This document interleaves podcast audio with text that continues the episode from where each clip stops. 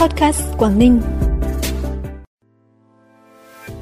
Kỳ họp thứ 13 Hội đồng Nhân dân tỉnh thông qua 9 nghị quyết quan trọng. Quảng Ninh được quy hoạch thêm 16 sân golf. Việt Nam lọt top 10 điểm đến du lịch rẻ nhất châu Á là những thông tin đáng chú ý sẽ có trong bản tin podcast tối nay, thứ năm ngày 30 tháng 3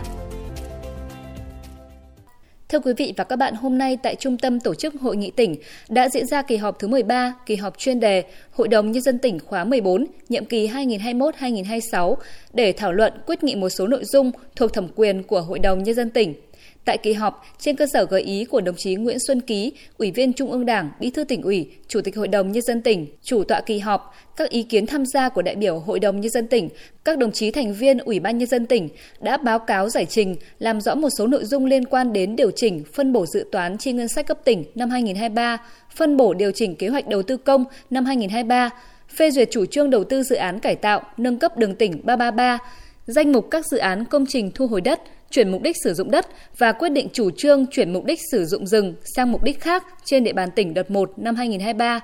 xem xét thông qua nghị quyết quy định chuẩn nghèo đa chiều áp dụng trên địa bàn tỉnh Quảng Ninh giai đoạn 2023-2025. Kỳ họp đã tiến hành thông qua 9 nghị quyết, trong đó có những nội dung cấp thiết, trực tiếp liên quan đến an sinh xã hội, phục vụ công tác lãnh đạo chỉ đạo điều hành phát triển kinh tế xã hội năm 2023 và giai đoạn tiếp theo, nhằm hoàn thành toàn diện các mục tiêu chỉ tiêu tỉnh đã đề ra. Kỳ họp cũng đã bầu đồng chí Vũ Văn Diện, Ủy viên Ban Thường vụ tỉnh ủy, Bí thư Thành ủy, Chủ tịch Hội đồng nhân dân thành phố Hạ Long giữ chức vụ Phó Chủ tịch Ủy ban nhân dân tỉnh nhiệm kỳ 2021-2026 với tỷ lệ phiếu bầu đạt 100% đại biểu triệu tập có mặt tại kỳ họp. Chiều ngày 29 tháng 3, Ban Quản lý Khu Kinh tế Quảng Ninh đã trao giấy chứng nhận đầu tư cho 3 dự án đầu tư trực tiếp nước ngoài FDI với tổng vốn đầu tư trên 80 triệu đô la Mỹ. Cả ba dự án đều là các dự án đầu tư trong lĩnh vực công nghiệp chế biến chế tạo, công nghiệp công nghệ cao. Sau khi hoàn thành, các dự án sẽ góp phần gia tăng năng lực sản xuất của lĩnh vực này, đồng thời từng bước hình thành các chuỗi sản phẩm đồng bộ với giá trị gia tăng cao. Tính chung từ đầu năm đến nay, tổng vốn đầu tư trực tiếp nước ngoài vào các khu công nghiệp, khu kinh tế trên địa bàn tỉnh đạt gần 494 triệu đô la Mỹ, bằng 40,9% kế hoạch thu hút FDI của cả năm 2023. Đây là tín hiệu tích cực trong hoạt động xúc tiến, thu hút đầu tư của tỉnh Quảng Ninh. Sáng nay tại thành phố Hạ Long, Hội Liên hiệp Phụ nữ tỉnh tổ chức hội nghị tập huấn kiến thức, kỹ năng truyền thông chủ động trên mạng xã hội cho đội ngũ báo cáo viên, tuyên truyền viên năm 2023. Tại buổi tập huấn, các đại biểu được nghe hai chuyên đề gồm kỹ năng nắm thông tin, phản ánh dư luận xã hội, cách thức truyền thông chủ động trên mạng xã hội và nhận diện âm mưu thủ đoạn lừa đảo trên không gian mạng và cách xử lý. Buổi tập huấn còn trang bị những kiến thức kỹ năng thu thập, xử lý thông tin và phản ánh dư luận xã hội cho đội ngũ báo cáo viên, tuyên truyền viên nhằm từng bước nâng cao hiệu quả công tác tuyên truyền, trọng tâm là các hoạt động tuyên truyền, đấu tranh trên mạng xã hội, đẩy mạnh ứng dụng nền tảng công nghệ số. Cũng trong sáng nay, huyện Hải Hà tổ chức lễ thả giống thủy sản nhân kỷ niệm 64 năm ngày truyền thống ngành thủy sản Việt Nam mùng 1 tháng 4. Ngay sau lễ phát động, các đồng chí lãnh đạo tỉnh, huyện và các ban ngành đoàn thể, các xã thị trấn của huyện đã thả 200.000 con tôm sú giống, 1.500 con cá vược giống tại khu vực bãi triều thuộc cảng Gành Võ. Bản tin tiếp tục với những thông tin đáng chú ý khác. Theo quy hoạch tỉnh Quảng Ninh thời kỳ 2021-2030, tầm nhìn đến năm 2050 vừa được Thủ tướng Chính phủ phê duyệt, dự kiến Quảng Ninh sẽ có thêm 16 sân gôn, nâng tổng số lên 20 sân gôn. Trong số các sân gôn nằm trong quy hoạch mới, sân gôn tại các vùng hoàn nguyên mỏ than được coi là trường hợp đặc biệt và sẽ là duy nhất ở Việt Nam.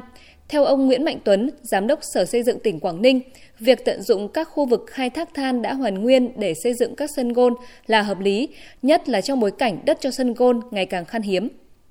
Trong quý 1 trên địa bàn thị xã Đông Triều có 45 doanh nghiệp thành lập mới với số vốn đăng ký khoảng 70 tỷ đồng, bằng 28% kế hoạch và bằng 102% so với cùng kỳ năm 2022. Tuy nhiên cũng ghi nhận có tới 137 doanh nghiệp tạm ngừng hoạt động, tăng 38% so với cùng kỳ và 6 doanh nghiệp giải thể, bằng 100% cùng kỳ. Nguyên nhân chủ yếu là do ảnh hưởng của dịch COVID-19 kéo dài, dẫn đến những doanh nghiệp vừa và nhỏ, siêu nhỏ trên địa bàn thị xã đã không trụ vững được và phải rời thị trường.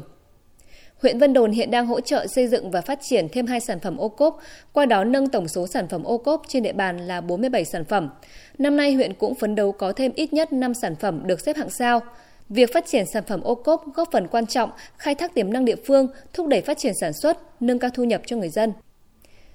Tạp chí du lịch quốc tế nổi tiếng CN Traveler đánh giá Việt Nam là một trong 10 điểm đến du lịch rẻ nhất châu Á trong năm 2023. Theo tạp chí này, Việt Nam có rất nhiều điều bất ngờ cho du khách như những ruộng bậc thang đẹp siêu thực, những ngôi đền choáng ngợp và khoảng 3.000 km bờ biển nhiệt đới. Đường Hồ Chí Minh sẽ đưa du khách đi qua chặng đường lịch sử của đất nước. Bên cạnh đó, những ngọn núi đá vôi hùng vĩ cùng những hang động, hố sụt và những vùng nước xuyên qua thung lũng là những cảnh đẹp mà du khách phải tận mắt chứng kiến. Ngoài Việt Nam, danh sách du lịch rẻ của CN Traveler còn có các điểm đến lân cận như Lào và Campuchia.